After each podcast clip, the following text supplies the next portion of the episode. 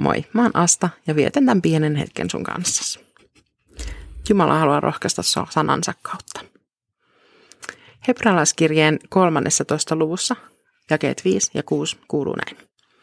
Älkää juosko rahan perässä, vaan tyytykää siihen, mitä teillä on. Jumala on itse sanonut, minä en sinua jätä, en koskaan sinua hylkää. Sen tähden me voimme turvallisin mielin sanoa, Herra on minun auttajani. Siksi en pelkää, mitä voisi ihminen minulle tehdä. Kun mä mietin omaa elämääni, että sitä mikä on mulle tärkeää ja mihin mä käytän aikani, niin ne ei aina kohtaa kovin hyvin. Mutta sitten mä vaan raamatun ja saan lukea sieltä tällaisia kohtia. Wow. Jumala, taivaan ja maan luoja, on sanonut, ettei hän jätä mua eikä hylkää. Miten epäonnistunut ja surkea mä oonkaan, niin Jumala on uskollinen lupaustensa kanssa. Hän ei uhkaile ja lupaile ja rikon molempia, vaan pitää ne. Uhkauksetkin on enemmän ehkä varoituksia ja siis meidän parhaaksi. Toisaalta meidän pitäisi unelmoida suuria, mutta sitten on tällaisia käskyjä tyytyä siihen, mitä meillä on.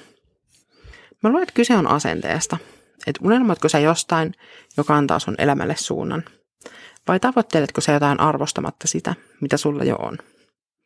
Juoksetko sä rahan tai jonkun muun asian perässä antaen sille ensimmäisen sijan sun elämässäsi? Vai onko Jumala ykköspaikalla ja sä jahtaat unelmia, jotka hän on laskenut sun sydämellesi? Unelmia, jotka vahvistaa sun suhdetta Jeesukseen.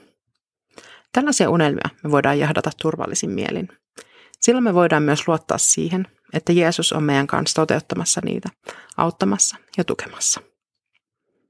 Joskus Jumalan unelmat tuntuu aivan liian suurilta ja mahdottomilta, mutta hän antaa kyllä rohkeuden niiden toteuttamiseen. Mulle yksi mahdoton asia oli lähetystyö. Mutta Jumala antoi kutsun mun sydämelle, ja pikkuhiljaa mä huomasin, että mun ajatukset kääntyi ympäri, ja mä halusinkin vastata myöntävästi Jumalan kutsuun. Hän on antanut mulle rohkeuden lähteä, ja lupauksensa mukaan hän on ollut mun kanssa joka päivä. Jos sua kiinnostaa lähetystyö ja mitä kaikkea sen kulisseihin kuuluu, niin käy kuuntelemassa lähetystyön takahuone nimistä podcastia. Se löytyy tästä samasta palvelusta, kuin mistä kuuntelet tätä podcastia just nyt. Siunattua päivää sulle. Moi moi!